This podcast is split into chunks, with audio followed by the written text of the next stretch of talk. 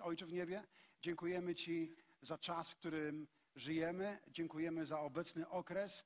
I Panie, wierzymy w to, że Ty jesteś królem królów i panem panów, że masz wszystko pod kontrolą, że masz władzę nad wszystkim, nad naszym życiem, że trzymasz nasze życie w swoim ręku, że Ty masz moc, aby również dotknąć naszego narodu i aby go zmienić. Ojcze, dzisiaj modlimy się, abyś przez swego Ducha Świętego mówił do nas. Panie, Ty powiedziałeś, że mamy się tak modlić i prosić Pana żniwa, aby przygotował, wyprawił robotników na żniwo Twoje. I dzisiaj, Panie, modlimy się. Jesteśmy tutaj, Panie, jako Twoi uczniowie i modlimy się, wypraw nas na żniwo i przygotuj nas, abyśmy mogli wykonać to wszystko, do czego nas powołałeś w imieniu Chrystusa Jezusa. A wszyscy powiedzieli Amen, Amen. Chciałem, żebyśmy otworzyli jeden z fragmentów z Bożego Słowa. Mateusz 13, rozdział 33, werset. Czytamy. Następnie, następna przypowieść brzmiała tak. Królestwo niebios przypomina zakwas. Gospodyni do, dodała go do ciasta rozrobionego w strzek miar mąki i całe ciasto się zakwasiło. O tym wszystkim Jezus mówił do ludzi, odwołując się do przykładów. Bez przypowieści nic do nich nie mówił. Na pewno znacie tą przypowieść.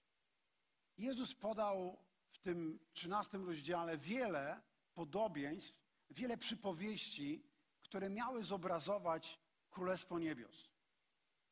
Można powiedzieć, że cała służba Jezusa, całe Jego nauczanie związane było z, z objawianiem Ojca i z przekazywaniem, głoszeniem dobrej nowiny o Królestwie Niebios. Tak naprawdę Jezus przyszedł z nieba po to, żeby przynieść niebo na ziemię. Kiedy poszedł z powrotem do nieba, nas zostawił tutaj na ziemi, abyśmy kontynuowali Jego dzieło przynoszenia nieba na ziemi.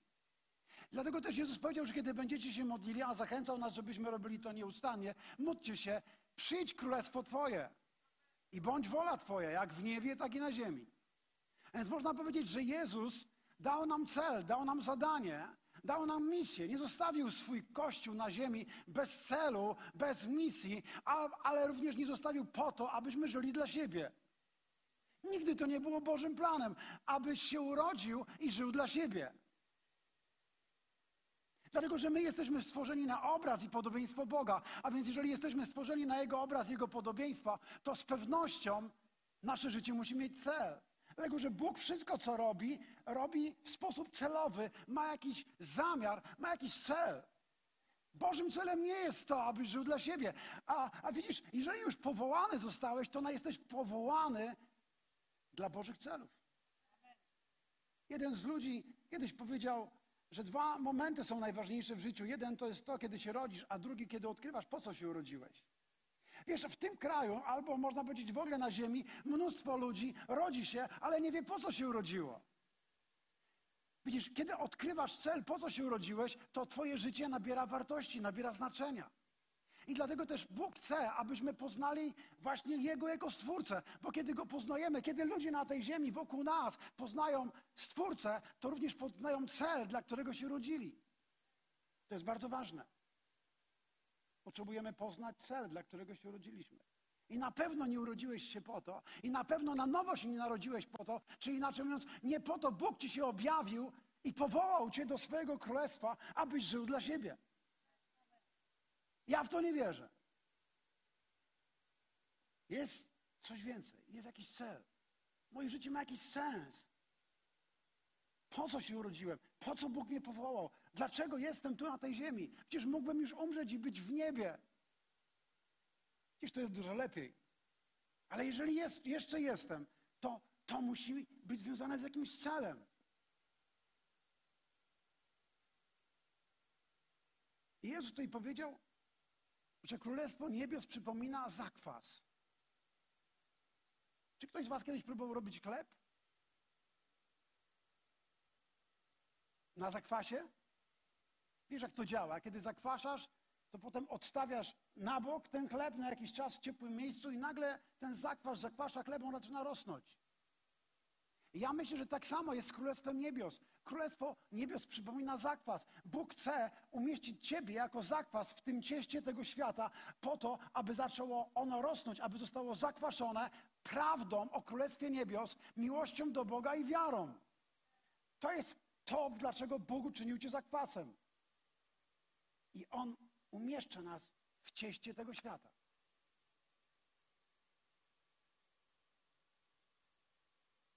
Ja jestem absolutnie przekonany, że to jest Boży plan dla każdego z nas. Żeby zaczął patrzeć na siebie jako na tego, który zakwasza.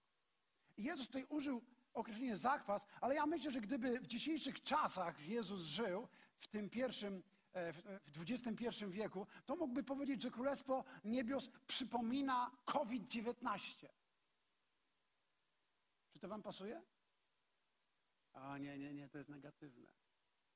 A dlaczego, dlaczego powiedzieliście, że Królestwo Niebios nie może przypominać COVID-19? Że Królestwo Niebios nie może przypominać koronawirusa? A więc zastanówmy się, czy jest to dobra, do, dobry przykład do przypowieści, aby pokazać coś z Królestwa Niebios, czy nie? Tak czy nie? Kto jest za tym, że tak? Że Królestwo Niebios przypomina, bo mówimy o zakwasie, czyli mówimy o zarażaniu. Czyli, czy możemy powiedzieć, że to jest tak jak, jak z COVID-19? Ok? Kto jest przeciw? No, śmiało, śmiało. O, jest to kilka osób. A kto się wstrzymał? Niektórzy nawet wolą nie podnosić ręce. Lepiej nie być ani za, ani za, ani, ani się wstrzymywać. Lepiej nie ryzykować. Ok, porozmawiajmy o tym więc dzisiaj. Porozmawiajmy więc o tym dzisiaj. Wiecie, że COVID-19 totalnie zmienił ten rok? On jest inny niż pozostałe, niż wszystkie, które były wcześniej. Żyję 57 lat na tej ziemi i nie przypominam sobie, żeby jakiś rok w moim życiu był podobny do tego. Nie przypominam sobie, żeby jakiś rok w życiu Kościoła był podobny do tego. Ten COVID-19 coś namieszał. Zauważyliście, ktoś was w ogóle namieszał? Że zauważył, że namie, namieszał coś tam? Nawet patrząc na, na, na, na was teraz, niektórzy ma, mają maski, niektórzy nie mają maski, jakkolwiek.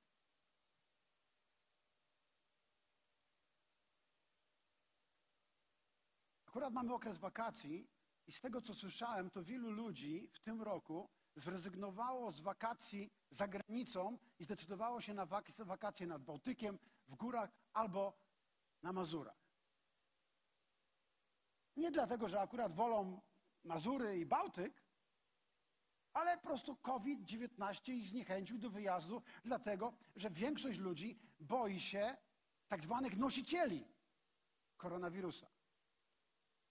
Więc nie chcą ryzykować, nie chcą jechać gdzieś, bo tam można spotkać nosicieli. Czy to jest prawda? Myślę, że tak. Absolutnie tak. Absolutnie tak. Ludzie obawiają się nosicieli. Widzisz, koronawirus jest zaraż, zaraźliwy, nawet jeśli nosiciele nie mają objawów choroby. Zauważyliście? Koronawirus jest zaraźliwy, nawet jeśli nosiciele nie mają objawów choroby. Niedawno Kasia ze Szwecji, ona Kasia H, bo powiedzieli mi, że RODO nie pozwala wydać, podawać nazwisk publicznie, więc Kasia He. Okej, okej, dobra. Patrzę, czy mamy już wyświetlone, ale chyba jeszcze nie. E, Kasia He. Kasia He. Napisała do SMS-a do Asi, żeby Asia modliła się o nią, dlatego że Kasia jest pielęgniarką w Szwecji i musiała odwiedzić pewnego pacjenta i, i nie wiedziała o tym, że ten pacjent był zarażony na koronawirusa, zarażony koronawirusem, e, nie miał żadnych objawów, po prostu był chory, e, więc miała naturalne środki ostrożności, takie jak na przykład rękawiczki czy maseczka, ale nic więcej. I okazało się, że parę dni później ten pacjent zmarł. I wtedy wykryto, że był zarażony na koronawirusa. Więc ona była poddana kwarantannie i, i prosiła nas, żeby modlić się o nią, żeby nie okazało się, że jest zarażona. E, kiedy już przeszła ten okres, okazało się, że wszystko ok, więc my się cieszyliśmy. Chwała Bogu. Ale widzicie, to, to co się pojawiło, to to, że, że pacjent był nosicielem i nie wiedział, że jest nosicielem. Ja myślę, że tu jest problem z tym koronawirusem, że wielu ludzi, którzy jest zarażonych, nie wie o tym, że jest zarażonych, że są nosicielem tak zwanym bezobjawowym. Nosiciele bezobjawowi. bezobjawowi. I myślę, że to jest najbardziej niebezpieczna strona tej pandemii, że możesz zarażać, nie wiedząc, że jesteś zarażony. Wydaje mi się, że zupełnie inaczej jest w Królestwie Bożym. Nie możesz zarażać wiarą, nie wiedząc, że jesteś zarażony. Nie wiem, czy rozumiecie, o czym mówię. Może wrócę na moment do rzeczy, o które, które czytamy w dziejach apostolskich. Gdy patrzymy na chrześcijaństwo pierwszego wieku, możemy, możemy zobaczyć, że, że ono się, dokładnie tak jak Jezus powiedział, rozszerzało jak zakwas. Ludzie zakwaszali imperium rzymskie, zakwaszali świat, w którym żyli i to się bardzo szybko rozprzestrzeniało. Jezus dał nam tą przypowieść i, i potem w dziejach apostolskich widzimy, że dokładnie tak się działo. A więc można powiedzieć, że chrześcijaństwo było, było zaraźliwe, było jak pandemia, a ono się rozprzestrzeniało jak, jak po prostu wirus. Ale jest zupełnie inaczej w przypadku chrześcijaństwa niż w przypadku COVID-19. Dlatego mogę powiedzieć tak, zgadzam się z tymi, którzy, powie, którzy powiedzą, powiedzieli, że nie za bardzo da się tak naprawdę e, porównać ten zakwas z COVID-19 i, i nie możemy powiedzieć, że Królestwo Niebios jest podobne do COVID-19. Z jednego właśnie powodu. Z tego jednego właśnie powodu. I chciałbym to mocno zaakcentować i mam nadzieję, że, że uchwycicie to. Nie można zarażać innych wiarą, jeśli sam nie wiesz, czy jesteś zarażony.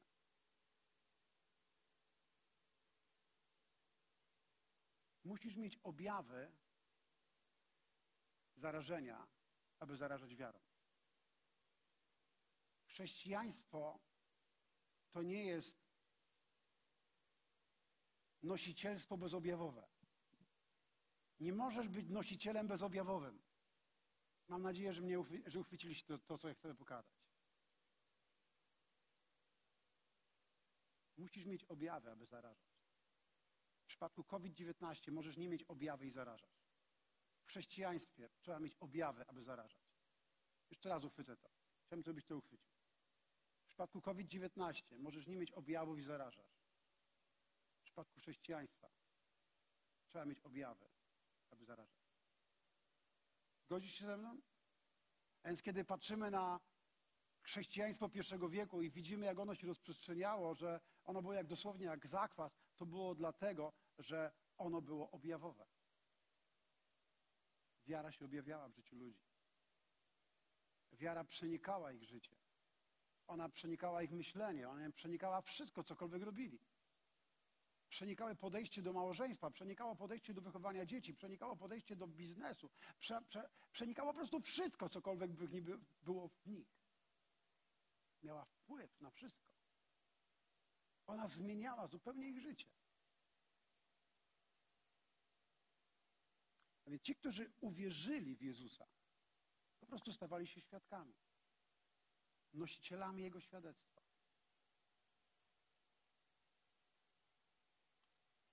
Widzisz, to, co chciałbym, żebyście uchwycili dzisiaj w tym moim dzisiejszym nauczaniu, to to, że każdy z nas jest nosicielem. Każdy.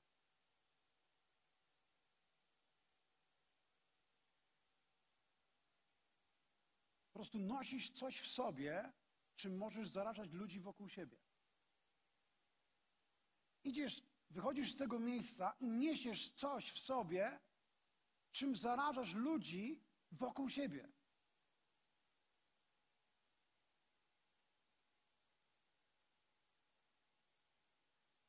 Czy robisz to świadomie, czy nie, to tak dokładnie jest. Dlatego, że to, co jest w tobie, przenika ciebie. Pamiętam, jak wykryto u mnie guza mózgu i lekarze stwierdzili, że potrzebuję poddać się operacji. Ja na początku zrezygnowałem z pójścia do szpitala i postanowiłem, że będę modlił się, będę pościł, będę szukał Boga. I, i przyniosłem Panu pewne, nie wiem, czy runo, czy pewną, pewne warunki, które powiedziałem, Boże, chcę mieć pewność Twojego prowadzenia i Twojej woli. Jeżeli poprowadzisz mnie, to, to zrobię dokładnie to, co mi mówisz. I kiedy w końcu znalazłem się w szpitalu i widziałem ludzi wokół mnie, tam, którzy byli, to widziałem, że ci ludzie, którzy tam się znajdowali, nie mieli zupełnie nadziei. Akurat jeszcze położyli mnie na, w sali z człowiekiem, który miał na imię Rudolf i on co jakiś czas coś takiego mówił do siebie. Chłopie, co ty jesteś wart? I potem mówił, nic nie jesteś wart. Pamiętacie, opowiadałem kiedyś o tym. A więc widziałem wokół siebie ludzi, którzy nie, nie mają żadnej wartości w Bogu, nie mają żadnej nadziei w Bogu, nie mają żadnej wiary. Pomyślałem, ja jestem dużo sprawniejszy niż oni, a więc mogę im pomagać. A więc wykorzystałem ten czas, żeby komuś pomóc, kogo miałem wokół siebie. I tak naprawdę nie było nawet momentu, w którym bym myślał o chorobie, dlatego że widziałem, że jestem uzdrowiony ścińcami ranami Jezusa. Tak czy inaczej, w ten czy w inny sposób, wiem, że On wziął moje choroby, wiem, że On mi przebaczył, wiem, że już jestem zbawiony i mam życie wieczne. A więc najlepsza rzecz, która mnie może spotkać, dla która dla wielu ludzi jest najgorsza, to jest to, że mogę spotkać się z Panem. A więc to zupełnie zmieniło moje rzeczy, moje myślenie i spowodowało, że ze mnie wychodziło zupełnie coś innego niż ludzi wokół mnie. Jesteś nosicielem w każdym czasie. Niesiesz świadectwo Chrystusa, niesiesz wiarę albo niesiesz strach i niewiarę, albo niesiesz miłość, albo niesiesz nienawiść. To, co jest w ludziach, to wychodzi z nich. Mieliśmy ostatni, ostatnio czas wyborów i widzieliśmy, jak wiele różnych złych rzeczy wychodziło z niektórych ludzi. To, co jest w ludziach, to z nich wychodzi. I tak jest zawsze. Więc jeśli żyjesz w strachu, będziesz zarażał strachem. Jeśli żyjesz w wierze, będziesz zarażał wiarą.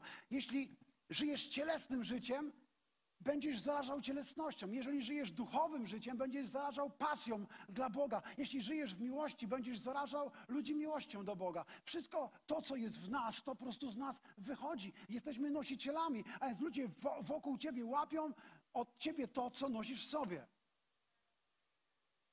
I jeśli tak naprawdę jesteśmy wypełnieni Nim, to będziemy zarażali Nim.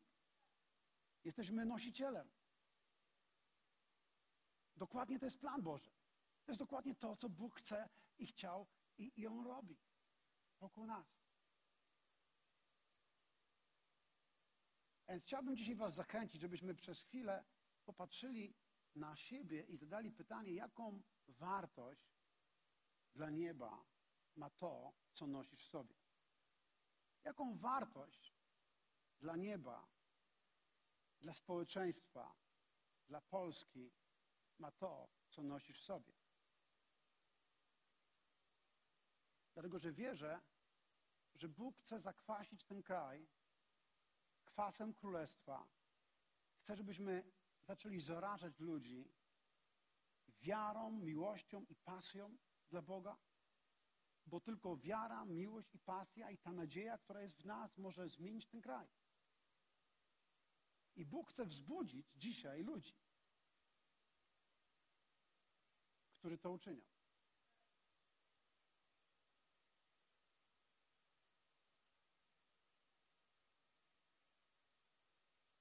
Pamiętam, kiedy, kiedy ja po raz pierwszy trafiłem do kościoła, to stało się to dlatego, że spotkałem świadków w momencie potrzeby.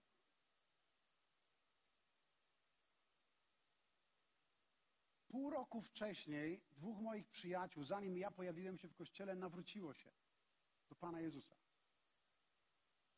I ich życie zostało zmienione.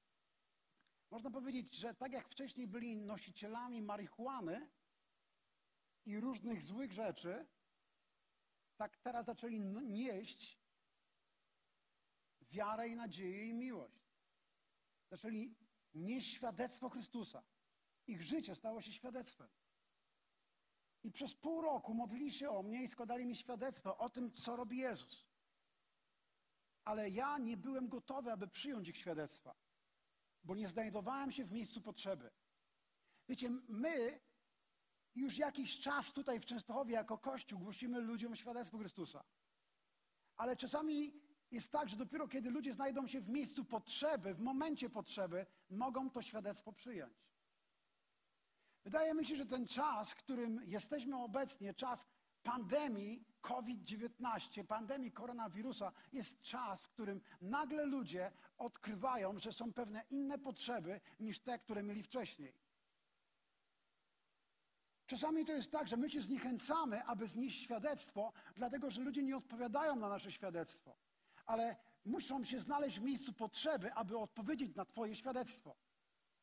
I Bóg przygotowuje nasz kraj i świat, aby przyjął świadectwo Chrystusa, ale zanim to świadectwo przyjmie o świadectwo Chrystusa, to musi przygotować wcześniej świadków, aby świadkowie mogli je zanieść. Bo to, co wychodzi ze świadków, to tak naprawdę to zaraża ludzi wokół nich.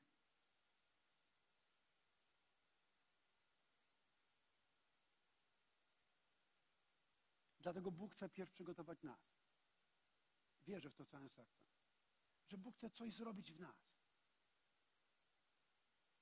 Pierw w nas, zanim coś zrobi na zewnątrz. I On do tego nas prowadzi. Wierzę w to całym sercem.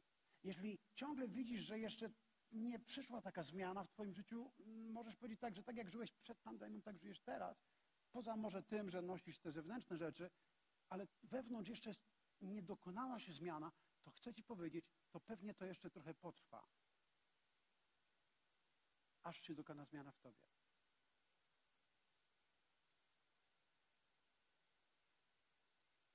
Ja wiem, że to nie jest dobra nowina, albo nie brzmi jak dobra nowina, ale to jest dobra nowina. To jest dobra nowina. Ja myślę, że na przestrzeni wieków chrześcijaństwo zmutowało do wersji bezobjawowej. Halo, nie wiem, czy usłyszeliście. Bo kiedy patrzymy na dzieje apostolskie, czytamy listy, już nie mówiąc o Ewangeliach, ale kiedy czytamy dzieje apostolskie i listy, to widzimy, że, że chrześcijanie gdziekolwiek byli, tam nieśli świadectwo. Można powiedzieć, że ich wiara była zaraźliwa, dlatego że była, że była objawowa, że, że to było widać w ich życiu.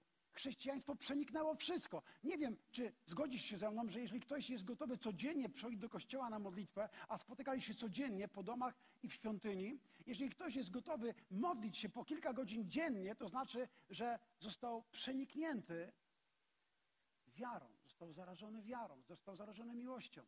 Y, skończyłem właśnie czytać książkę generałowie, Boży Przebudzeniowcy. Jak czytałem o okresie, jak powstawała Armia Zbawienia, jak żył Ket, Katrin i e, William Boltowiek, założyciele Armii Zbawienia, to myślałem, wow, gdzie my dzisiaj jesteśmy? Wszystko, cokolwiek oni robili, było związane z modlitwą i, i było przeniknięte modlitwą, a potem cuda i działanie Boże, jakie miało miejsce, było wynikiem niczego innego, jak tego, że byli wypełnieni Bogiem. I gdziekolwiek szli, tam zarażali Bogiem, zarażali wiarą i zarażali miłością. Spotkania, niczym dziwnym było to, że spotkania modlitewne trwały 8 godzin i były codziennie. Jak można coś tak, tak, tak funkcjonować? Jeżeli nie wiesz jak, to książka Pocałunek Niebia pokazuje taki przedsmak czegoś, co Bóg może zrobić z, z normalnymi ludźmi. Z Rybnika, mówimy o kościele Winnica. Bóg to mógł zrobić. Oczywiście nie da się funkcjonować tak długo w taki sposób, ale wiem, że Bóg to może zrobić. Ale to, co zostawia potem to w nas, to jest miłość do Boga, którą możemy zarażać innych. To jest wiara, którą możemy zarażać innych. Jeśli nie masz spotkania z Bogiem, to nie będziesz w stanie zarażać Bogiem. Musisz mieć spotkanie z Bogiem. Jeżeli mamy chrześcijaństwo bezobjawowe, to znaczy, że nie zostaliśmy tak naprawdę zarażeni. Coś, co było na początku, myślę, że troszkę zmutowało do wersji bezobjawowej. Dlaczego o tym mówię? Dlatego, że, że wielu ludzi wierzy, że można być wierzącym i, a ja powiem, i nieświadczącym. Wielu ludzi wierzy w to, że można być wierzącym i nieświadczącym, a świadczenie jest niczym innym jak praktykowaniem wiary. Jeżeli jesteś wierzącym, niepraktykującym, to nikomu nie mówisz o swojej wierze. Ja tak żyłem do 22 roku życia. Byłem wierzący i niepraktykujący. Czy chodziłem do kościoła? Tak, od czasu do czasu. Czy komuś mówiłem o Jezusie? Nie. Czy modliłem się o chorych? Nie. Czy wypędzałem demony? Nie. Nie robiłem nic z tych rzeczy, którą normalnie powinni robić wierzący. Byłem chrześcijaninem bezobjawowym. Nie świadczyłem. No bo jak mogłem świadczyć, jeśli nie byłem zarażony? Ale jeżeli jesteś nowonarodzony, to musisz stać wierzącym i świadczącym. Co wy na to? To jest normalna wersja. Ale posłuchajcie. Myślę, że przez wiele lat coś tak bardzo się zmieniło, że dla wielu ludzi wiara stała się czymś osobistym. Mówią, wiara jest moją osobistą sprawą, prywatną sprawą. Już nie świadczę o Jezusie, bo by mnie za głupka mieli. Już nie będę opowiadał o moich uzdrowieniach, o różnych rzeczach, o moim nawróceniu, no bo wiara jest sprawą osobistą. Zostawmy ją tylko na ten czas w kościele. To jest moja osobista sprawa. I kończy się mysza albo nabożeństwo i kończy się moja wiara. Wersja bezobjawowa, nikogo nie zaraża. Czy myślicie, że coś w tym jest? Jeżeli mówimy o tym w przypadku kościołów tradycyjnych, to znaczy stajesz się chrześcijaninem z urodzenia, z mamy i taty, to jest to jeszcze ok. Ale jeżeli doświadczyłeś prawdziwie sam Bożej łaski, jesteś zarażony wiarą, czyjeś świadectwo doprowadziło cię do tego, że ty sam przeżyłeś coś z Bogiem, to w tym momencie jesteś przez Jezusa powołany, aby być wierzący i świadczący. Myślę, że Bóg chce nas do tego doprowadzić. Żeby to nie stało się udziałem tylko niewielkiego procentu, bo czasami mieliśmy takie nauczanie, że tylko 10% w kościele to ewangeliści. I ja mogę powiedzieć tak, że jest w tym kościele takie 10%, które wyraźnie mają dar ewangelisty. Na przykład ten pan tutaj. Wyraźny dar ewangelisty. Ale popadliśmy w taką herezję, że nagle mówimy, że to tylko ewangeliści powinni świadczyć o Jezusie. Ale inni, no nie. To jest sprawa osobista. Chciałem wam powiedzieć, że to jest zwiedzenie. Że Kościół popadł w zwiedzenie i odszedł od nauki Chrystusa i najwyższa pora, aby Kościół wrócił do zrozumienia naszego powołania i tego, dlaczego Bóg Cię umieścił w Kościele. I chce nam w tym pomóc. Otwórzmy teraz Boże Słowo, przejdziemy szybciutko parę, parę miejsc z Biblii. Chciałbym wam pokazać pewien Boży plan, który rozpoczął się w Starym Testamencie, a skończył się w Nowym i jest kontynuowany i ciągle trwa i niech skończy się, aż Jezus wróci. Izajasz 10 rozdział, 43 rozdział, może szybciutko przejdziemy przez kilka miejsc. Ja, ja będę tego chciał pokazać wam pewne fragmenty z Bożego Słowa. Izajasz 40, 43 rozdział, werset 10. E, Bóg tutaj mówi przez Izajasza do Izraelitów, do Żydów, do narodu wybranego. Tak? To jest naród wybrany, Bóg ich nazywa królewskim kapłaństwem. Bóg do nich mówi następujące słowa przez proroka Izajasza. Wy jesteście moimi świadkami, oświadcza Pan moim sługą, którego wybrałem, abyście poznali mnie i wierzyli i byli pewni, że to jestem ja i że przede mną nie stworzono Boga i że po mnie żadnego nie będzie. Ja jestem Pan i oprócz mnie nie ma wybawcy. Ja zapowiadałem, wybawiałem i ogłaszałem. Nie żaden obcy Bóg pośród was. Wy jesteście moimi świadkami, oświadcza Pan. Ja zaś jestem Bogiem i da, nadal nim pozostanę. Wow, bardzo fajne miejsce. Bóg to mówi do Izraelitów, ok?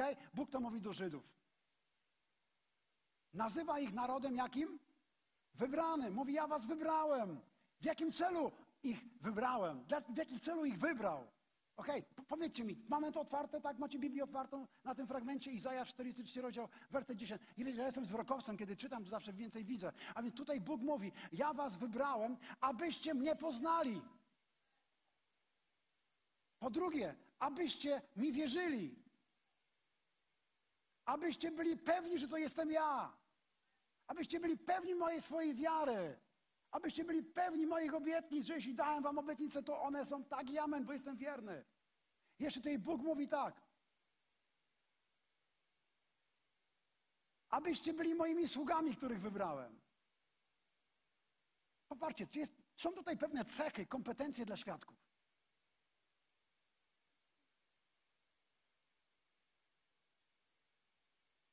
Pewne cechy, kompetencje świadków które Bóg już w Starym Testamencie objawił.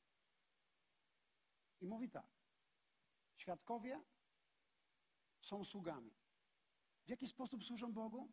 Służą Bogu przez świadectwo. Widzisz, to jest coś, co łączy wszystkich nas wierzących, My wszyscy, którzy nazywamy się chrześcijanami, jesteśmy sługami Boga. W jaki sposób może być sługą Boga? Niektórzy myśl- myślą tak, o, żeby być sługą Boga, to muszę jak, być jak generał Bolt, muszę być jak, jak prostu jakiś głoszący, to wtedy mogę powiedzieć, że jestem sługą Boga. O, jakbym był starszym kościoła, to jestem sługą Boga. Jakbym grał w zespole muzycznym, może to bym był sługą Boga. Jakbym robił coś widocznego, to bym był sługą Boga. Nie, nie, nie. To jest dalekie od prawdy. Nie ma to w ogóle nic wspólnego z Bożym planem. Bożym planem jest to, abyśmy służyli Bogu poprzez nasze świadectwo. Abyś służył Bogu, jesteś sługą Boga. Gdziekolwiek idziesz, idziesz jako sługa Boga. Idziesz do pracy w biznesie, jesteś sługą Boga i służysz Mu jako świadectwo. Idziesz, idziesz i do, do, do miejsca, e, do przedszkola z dzieckiem. Idziesz tam jako sługa Boga, aby służyć Mu przez swoje świadectwo. Tak naprawdę świadectwo to jest najważniejszy element służby Bogu. Służymy Bogu, aby być Jego świadkami. Służymy Bogu, aby nieść świadectwo. To jest sposób, w jaki Bóg chce, aby każdy wierzący służył Mu. Służmy Bogu przez swoje świadectwo. Jak ja jestem wdzięczny Bogu tym dwóm moim przyjaciołom hipisom, którzy służyli Bogu, zanim zaczęli służyć w inny sposób, oni służyli Bogu swoim świadectwem. Wiesz, oni się nawrócili dosłownie miesiąc przede mną. Gdzie tam przed...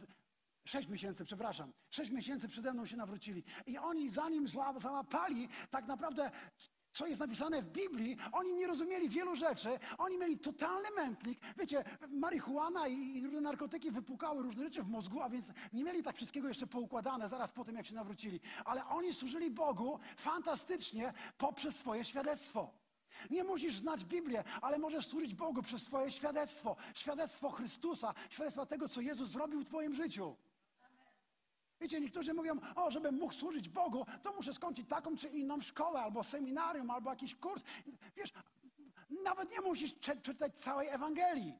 Możesz służyć Bogu przez swoje świadectwo. Już w tym samym dniu, kiedy nawróciłeś się, Jezus przebaczył Twoje grzechy i wiesz, że jesteś zbawiony i masz życie wieczne, że Twoje grzechy są przebaczone przez wiarę w Jego imię. W tym momencie jesteś powołany, aby służyć Bogu przez swoje świadectwo. Wiecie, my czasami tak skomplikowaliśmy chrześcijaństwo, że doprowadziliśmy je do takiego miejsca, w którym nigdy Bóg nie planował, aby było.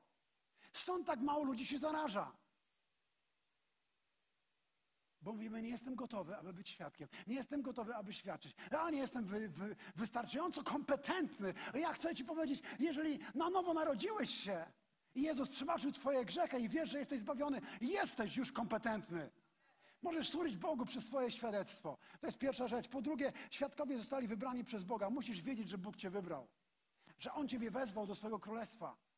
To jest rzecz, której potrzebujesz wiedzieć. A tych moich przyjaciół, kiedy tylko wiedzieli, że Bóg ich wybrał i ich grzechy zostały przebaczone i, i że, że są dziećmi Bożymi, oni już w tym momencie byli gotowi, aby świadczyć mi o Jezusie. I to świadectwo było skuteczne.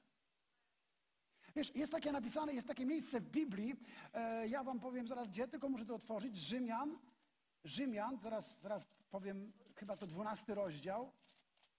Posłuchajcie. Nie, to jest ósmy rozdział. Rzymian, ósmy rozdział, jest napisane,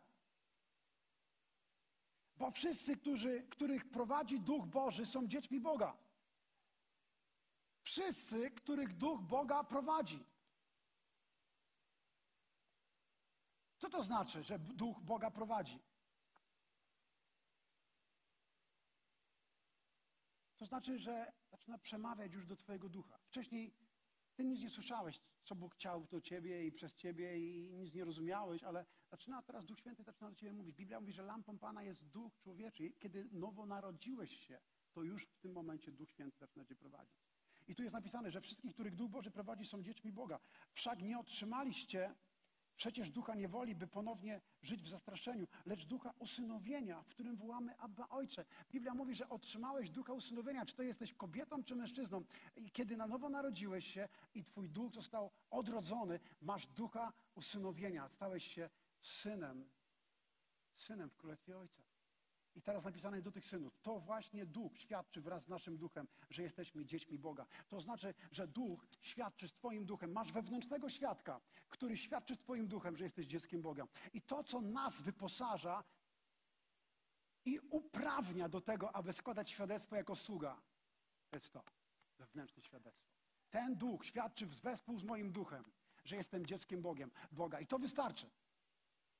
Oczywiście dobrze jest też czytać Biblię, dobrze, dobrze jest rozwijać się i uczyć się i tak dalej, ale nie musisz czekać, aż to wszystko się stanie. W tym samym dniu, w którym Duch Święty, wewnętrzny świadek, poświadczył w Twoim duchu, że jesteś dzieckiem Boga. W tym momencie jesteś powołany, aby służyć Mu przez swoje świadectwo. Musisz uwierzyć, że kiedy idziesz i otwierasz swoje usta w sklepie, gdziekolwiek jesteś, wewnętrzny świadek Ci pomoże. On poświadcza, że jesteś dzieckiem Boga. Jeżeli On mówi Ci, jesteś dzieckiem Ojca, jeżeli On poświadcza Ci, że do Niego należysz, to On też pomoże Ci, kiedy otworzysz swoje usta. On też pomoże Ci namaścić, kie- kiedy położysz ręce na chorych, aby modlić się o nich. On pomoże Ci, kiedy będziesz potrzebował odwagi, aby się sprzeciwić pewnym rzeczom.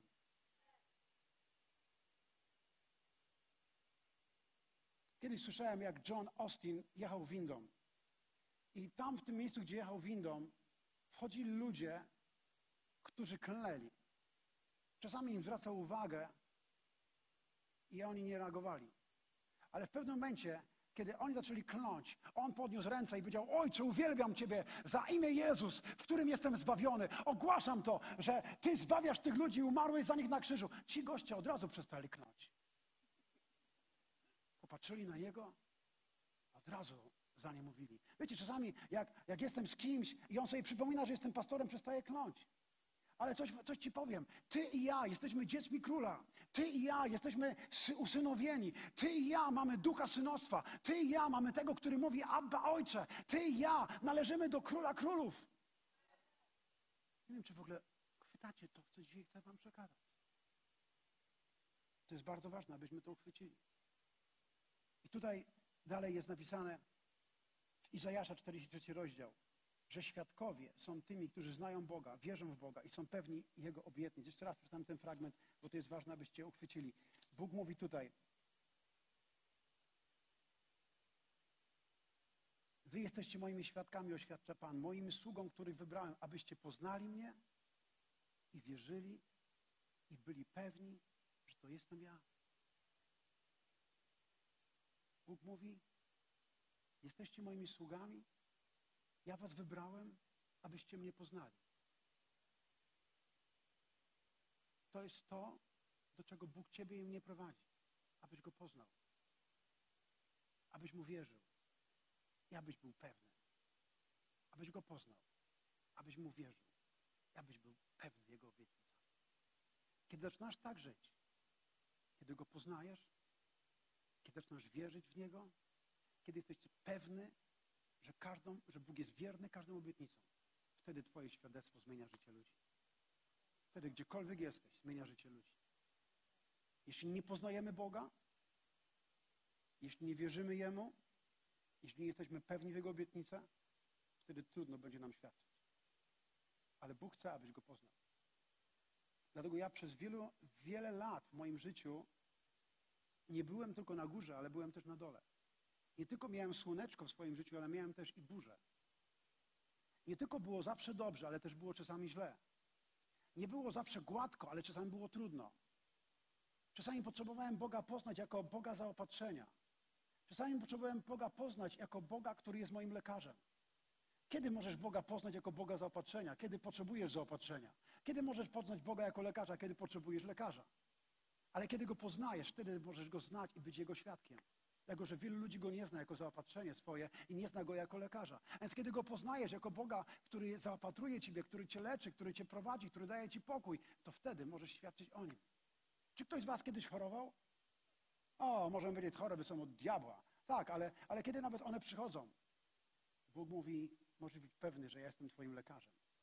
Może być pewny, że ja Ciebie nie zostawię. Kiedy będziesz szedł przez ogień, będę z Tobą. Kiedy będziesz szedł przez wodę, nie zaleją Cię. Biblia mówi, poddawajcie samych siebie próbie, czy trwacie w wiedzie. Wierze, czy nie wiecie o sobie, że Chrystus jest w Was? Chyba, żeście próby nie przeszli. Widzisz, czasami potrzebujemy przejść przez próby, ale kiedy przychodzą próby, wielu ludzi ucieka od Boga, zamiast wtedy zbliżyć się do Boga. Kiedy przychodzi doświadczenie, zamiast, zamiast przyjść do Boga i szukać Go, to ucieka od Boga. Jest czas, aby to zmienić.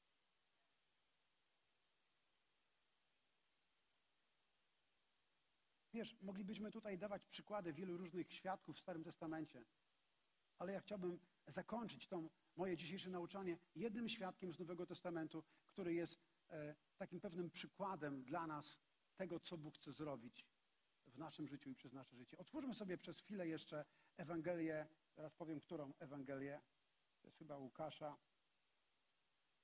Tak, Ewangelia Łukasza, rozdział 8 i 36 werset. Mamy tutaj historię uwolnienia opętanego człowieka. Ewangelia Łukasza, rozdział 8 i 26 werset.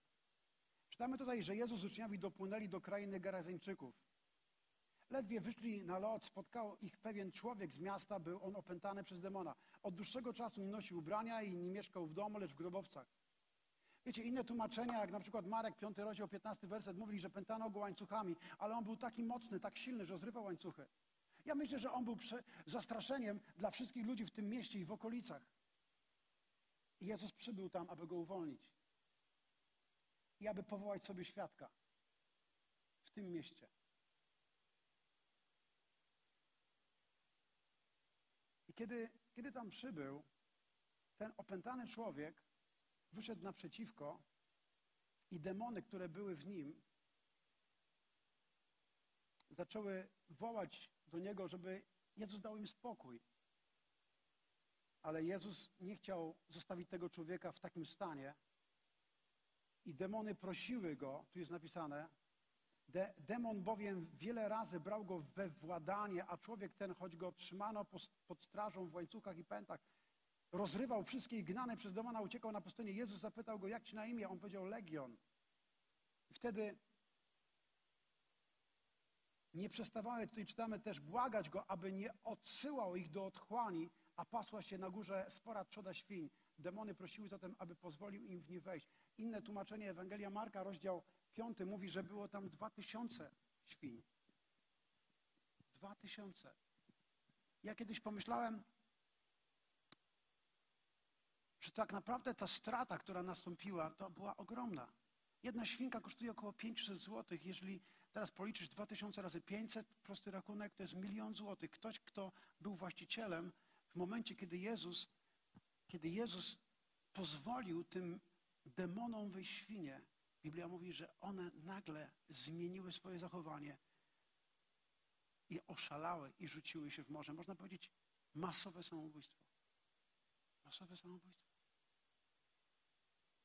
Wtedy ludzie przyszli, zobaczyli tego opętanego człowieka i pasterze złożyli świadectwo.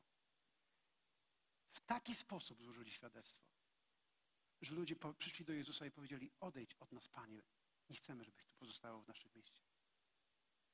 W tym świadectwie oni nie pokazali Boga takim, jakim On jest. Nie pokazali Bożej dobroci, Bożego miłosierdzia, które było w sercu Jezusa. Oni zwrócili uwagę na te, tylko na to, co, co stracili, a nie zwrócili uwagę na to, co mogliby zyskać. I kiedy my składamy świadectwo, czasami nasze świadectwo nie przekonuje ludzi. Dlatego, że my musimy pokazać ludziom to, co oni mogą zyskać, a nie to, co mogą stracić. Przez wiele lat mówiliśmy ludziom, zaczynaliśmy naszą Ewangelię od tego, że oni muszą zostawić to, czy tamto, czy owanto. Ludzie nie chcą stracić tego, czy, te, czy tamtego. Oni muszą zobaczyć, co mogą zyskać. Czy rozumiesz, co ja chcę powiedzieć? Czasami mówiliśmy, teraz musisz zostawić tamten grzech i tamten grzech. To jest wszystko prawda, ale jeżeli nie zobaczą ludzie miłości Boga, nie będą mieli w sobie mocy, aby zostawić grzech. Kiedy ja po raz pierwszy przyszedłem do kościoła, ja przyszedłem z potrzebą. Nie przyszedłem po to, aby się nawrócić. Ci przyjaciele opowiadali mi o Jezusie, ale ja w ogóle nie byłem zainteresowany zbawieniem. Nie byłem w ogóle zainteresowany swoimi grzechami, aby Jezus mi je przebaczył. Dlatego, że ich nie widziałem, nie rozumiałem wielu rzeczy. Ale miałem potrzebę. I coś wam powiem. Każda osoba w tym mieście ma jakąś potrzebę. I niekoniecznie będzie zainteresowana swoim zbawieniem. Ale każda osoba jest zainteresowana swoją potrzebą. I my musimy zacząć odpowiadać, tak jak Jezus odpowiadał na potrzeby ludzi. Tak samo my musimy zacząć odpowiadać na te potrzeby ludzi. Dlatego też Duch Święty, Bóg dał nam Ducha Świętego, wewnętrznego świadka, po to, abyśmy od Niego mieli wskazówki, jak odpowiedzieć na potrzeby ludzi. To wewnętrzny świadek pokazuje nam, w jaki sposób odpowiedzieć na potrzeby ludzi. I widzisz, kiedy ja przyszedłem tam do kościoła po raz pierwszy, pastor i ludzie, którzy tam byli, pomodlili się o mnie. Ale ja już zobaczyłem jedną ważną rzecz, że moją największą potrzebą to nie jest rozwiązanie mojego problemu z wojskiem, ale to jest rozwiązanie mojego problemu z moim grzechem. I żaden człowiek nie był w stanie mnie do tego przekonać, ale wewnętrzny świadek, który był tam obecny w tych ludziach, on zaczął również dotykać mojego życia i przekonał mnie. I widzicie, to, to co jest ważne, żebyśmy mogli zrozumieć, to to, że my mamy jakąś swoją część do odegrania, swoją rolę składając świadectwo.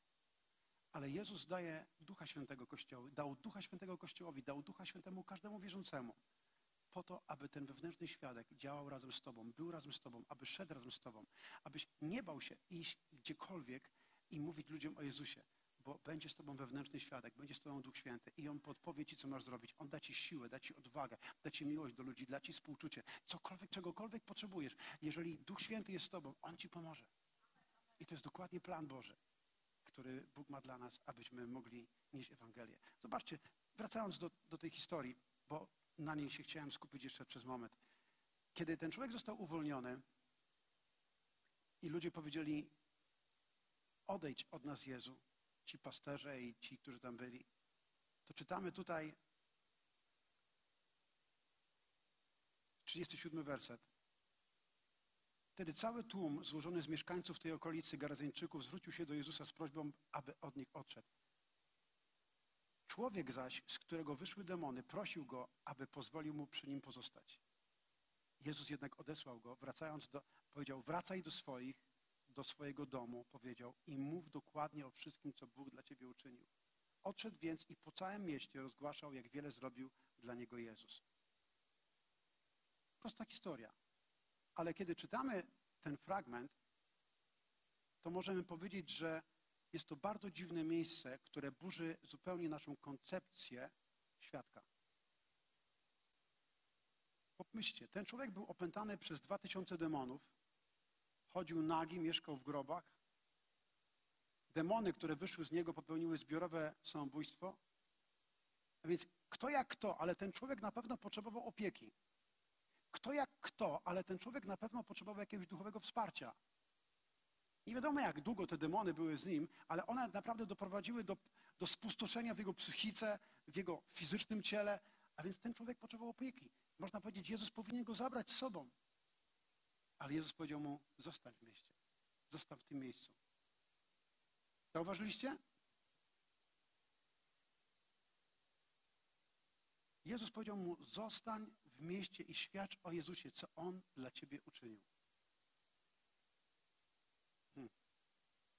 My byśmy uznali, że On potrzebuje dodatkowej pomocy, potrzebuje opieki, pewnego przygotowania, dłuższego przygotowania, aby potem dopiero wrócić do rodzinnego miasta. Natomiast Jezus go od razu posłał. Dlaczego coś takiego ma miejsce? Dlaczego Jezus dał przykład taki, że posyła tego człowieka i mówi: wracaj do swojego domu i mów dokładnie o wszystkim, co Bóg dla ciebie uczynił. Hmm. Dlatego, że Jezus miał tam tylko jednego świadka, który mógł zmienić to miasto. Właśnie tego człowieka. I to jest pewien Boży plan. I Bóg ma tylko jednego świadka, który może zmienić życie ludzi wokół Ciebie. Ma Ciebie i mnie. I to jest Boży plan. Idź i mów wszystko, co Jezus dla Ciebie uczynił. Jeżeli coś dla Ciebie uczynił, to po prostu to jest coś, czym potrzebujemy zarażać ludzi. Potrzebujemy zacząć świadczyć o Panu. Ja wiem, że sam z siebie nie jesteś w stanie tego zrobić, ale jeżeli jesteś napełniony Duchem Świętym, to masz w sobie wewnętrznego świadka i on Ci pomoże. Potrzebujesz Mu zaufać, że wewnętrzny świadek w Tobie, on pójdzie z Tobą. I możesz doświadczyć fantastycznej przygody, kiedy zaczynasz ludziom mówić o tym, co Jezus zrobił dla Ciebie.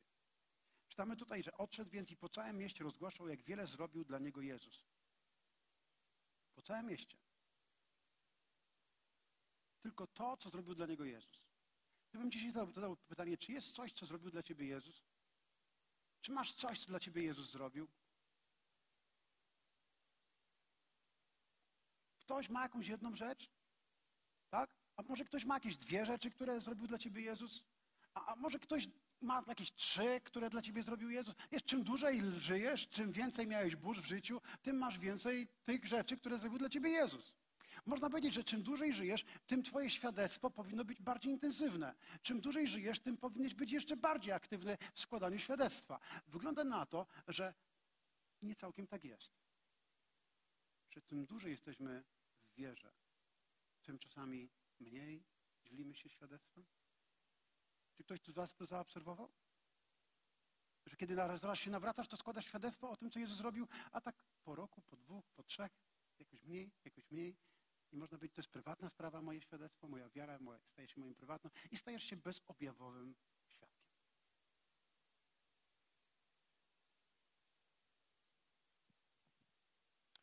Wierzę, że Bóg chce to zmienić i dlatego dzisiaj dzielę się z wami tym, tą historią.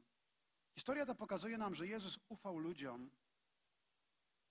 na długo, zanim na to zasłużyli.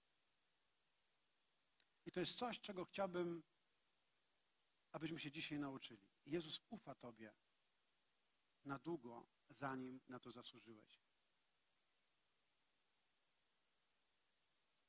Bo On widzi Ciebie takim, jakim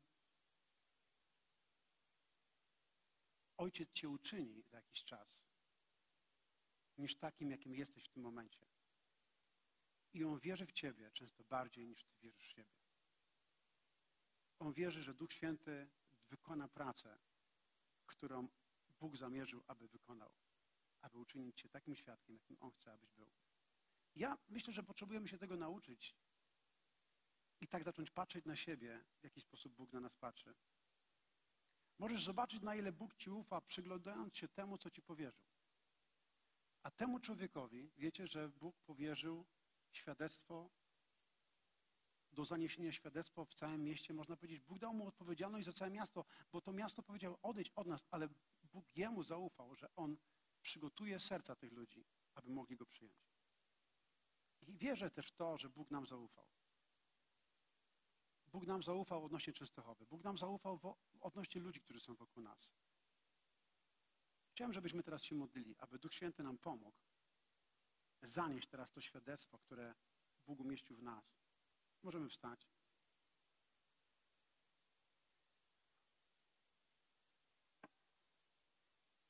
Ojcze w niebie, dziękujemy Ci za to, że powołałeś nas, abyśmy Tobie służyli.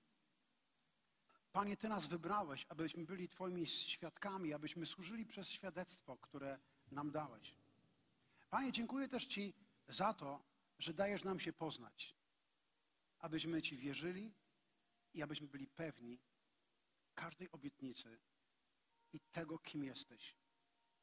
Ojcze, dziękuję Ci z całego mojego serca za dzień, w którym dałeś się mnie poznać. Dziękuję Ci, Panie, że zaufałeś mi i powierzyłeś mi odpowiedzialność, abym świadczył w tym mieście. Dziękuję Ci, że mogliśmy z Asią tutaj przyjechać, aby nieść świadectwo Chrystusa dla tego miasta, aby zarażać ludzi wiarą, miłością, pasją dla Ciebie. Panie, też dziękuję Ci za każdą osobę, którą przyłączyłeś tutaj do nas w tym kościele, abyśmy mogli zanieść świadectwo dla tego miasta, aby to świadectwo się pomnożyło. Panie, dziękuję Ci, że jesteśmy Twoimi synami. I my niesiemy świadectwo nie jako słudzy, ale jako synowie. Panie, to jest absolutnie ogromny przywilej, że tak Jezus świadczył o Ojcu. Tak my dzisiaj możemy świadczyć o naszym Ojcu, o naszym tatusiu. I dziękuję też, że dałeś nam wewnętrznego świadka, Ducha Świętego, aby nam pomóc w niesieniu tego świadectwa. I dzisiaj modlę się teraz o każdą osobę, która została wybrana, aby Ciebie poznać, aby Tobie wierzyć, aby być pewnym Ciebie, pewnym Bożym obietnic. Modlę się napełnij teraz Duchem Świętym każdego z nas. Panie, abyśmy nie bali się otworzyć swoje usta i nie bali się okazywać ludziom praktycznej miłości. Abyś nie bali się, Panie, iść do ludzi i odpowiadać na ich potrzeby. Panie, dziękuję Ci, że ten wewnętrzny świadek jest z nami, gdziekolwiek idziemy i możemy być pewni, że On nam pomoże. Duchu Święty, Duchu Święty, chociaż wokół nas jest pandemia i ludzie się boją nosicieli, wiem, że nas stawiasz w tym miejscu i w tym czasie, abyśmy im zanieśli wiarę, nadzieję i miłość. Abyśmy zanieśli żywą wiarę, Panie, ludziom, którzy są wokół nas. Wiemy, że sami nie możemy tego zrobić bez Ducha Świętego. I teraz prosimy Ciebie, przyjdź Duchu Święty. Chciałem Cię zachęcić, módl się teraz, przyjdź Duchu Święty.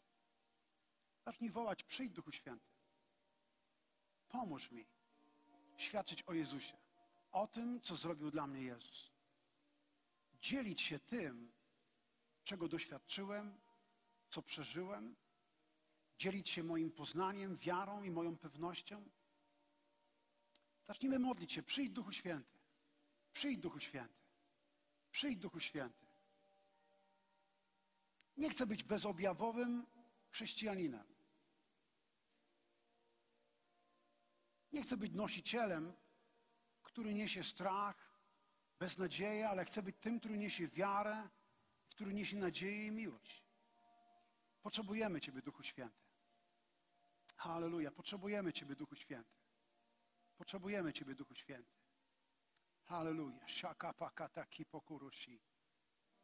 Chciałem, żebyś teraz modlił się o to, by Bóg dał Ci w tym tygodniu możliwość nieść świadectwo Jezusa dla kogoś, z kim się spotkasz, dla kogoś, z kim będziesz rozmawiał. Może to jest ktoś też z rodziny, może to jest ktoś, z kim pracujesz, może jakiś Twój sąsiad. Poprośmy, Duchu Święty, pomóż nam. Dziękujemy Ci, Panie. Dziękujemy Ci, Panie, że dajesz nam wewnętrznego świadka. Halleluja. Dziękujemy Ci, Jezu. Dziękujemy Ci. Daj nam możliwość, Duchu Święty, w tym tygodniu świadczyć o Jezusie. Panie, spraw, abyśmy mieli odwagę, aby złożyć świadectwo tego, co zrobił dla nas Jezus. I modlę się o to, Panie, abyś dotknął się serc ludzi, którym będziemy świadczyli w tym tygodniu o Jezusie. Halleluja. Dziękujemy Ci, Tato. Dziękujemy Ci, Tato. Dziękujemy Ci, Tatuś. Halleluja. Dziękujemy Ci, Tatuś. Halleluja. Możliwe, że ktoś z Was jest tutaj na tym miejscu. I dzisiaj, kiedy słuchałeś tego słowa, uświadomiłeś sobie, że tak naprawdę to Ty jeszcze nie masz swojego tego potwierdzenia w duchu, że jesteś dzieckiem Bożym. Pamiętacie, co dzisiaj powiedziałem, że Duch Święty poświadcza wraz z Twoim duchem, że jesteś dzieckiem Bożym, że należysz do Boga, że Twoje grzechy są przebaczone, że jesteś zbawiony. Dzisiaj jak stoisz tutaj, to możesz powiedzieć tak, no nie mam tego wewnętrznego świad świadectwa, że jestem zbawiony, ale chciałbym go mieć. Chciałbym mieć to wewnętrznego świadka w sobie. Chciałbym mieć to świadectwo, o którym dzisiaj, pastorze, mówiłeś, że Duch Święty poświadcza, że jesteś dzieckiem Bożym, że jesteś zbawiony, że masz życie wieczne. Jeżeli pragniesz mieć takie świadectwo, jeżeli chcesz, aby Jezus Cię zbawił, to wszystko, co potrzebujesz, to przyjść do Jezusa, dlatego że tylko w Jego imieniu jest przebaczenie grzechów i potrzebujesz Go przyjąć jako swojego Zbawiciela. Potrzebujesz powiedzieć, Panie, potrzebuję, abyś mi przebaczył, potrzebuję, abyś zamieszkał we mnie i abyś dał mi Ducha Świętego. Jeżeli chcesz tego dzisiaj, jeżeli pragniesz, aby dzisiaj Jezus Cię zbawił, chcesz, aby zupełnie zmienił Twoje życie, to tam, gdzie jesteś, podnieś swoją rękę, chcę się pomodlić o Ciebie. Chcę się pomodlić o Ciebie. Będę się modlił o to, abyś przyjął dzisiaj Jezusa, ale potem też będę modlił się, aby Duch Święty potwierdził w Twoim duchu, że jesteś dzieckiem Bożym. Abyś wyszedł stąd z takim świadectwem. Ok? Powtarzajcie ze mną słowa tej modlitwy. Panie Jezu, dziękuję Ci, że mnie kochasz. Że przyszedłeś na ziemię, aby mnie zbawić, aby mnie przebaczyć i aby dać mi poznać siebie. I dzisiaj przyjmuję Ciebie jako swojego Zbawiciela. Przyjmuję Ciebie jako mojego Odkupiciela. I teraz proszę Ciebie, Panie, przebacz moje grzechy. Zamieszkaj w moim sercu. I uczyń mnie swoim dzieckiem. Dzisiaj przyjmuję Ciebie jako Zbawiciela. I również przyjmuję Twojego Ducha Świętego. I Panie, tą pewność, Panie, że należy do Ciebie. Od tego dnia dzisiaj ogłaszam, że moje grzechy są umieszczone na Tobie, a Twoja sprawiedliwość jest moją sprawiedliwością. Przyjmuję Twoją sprawiedliwość i przyjmuję nową tożsamość. I od tego dnia ogłaszam, że należy do Ciebie. Amen. Amen. Aleluja. Aleluja.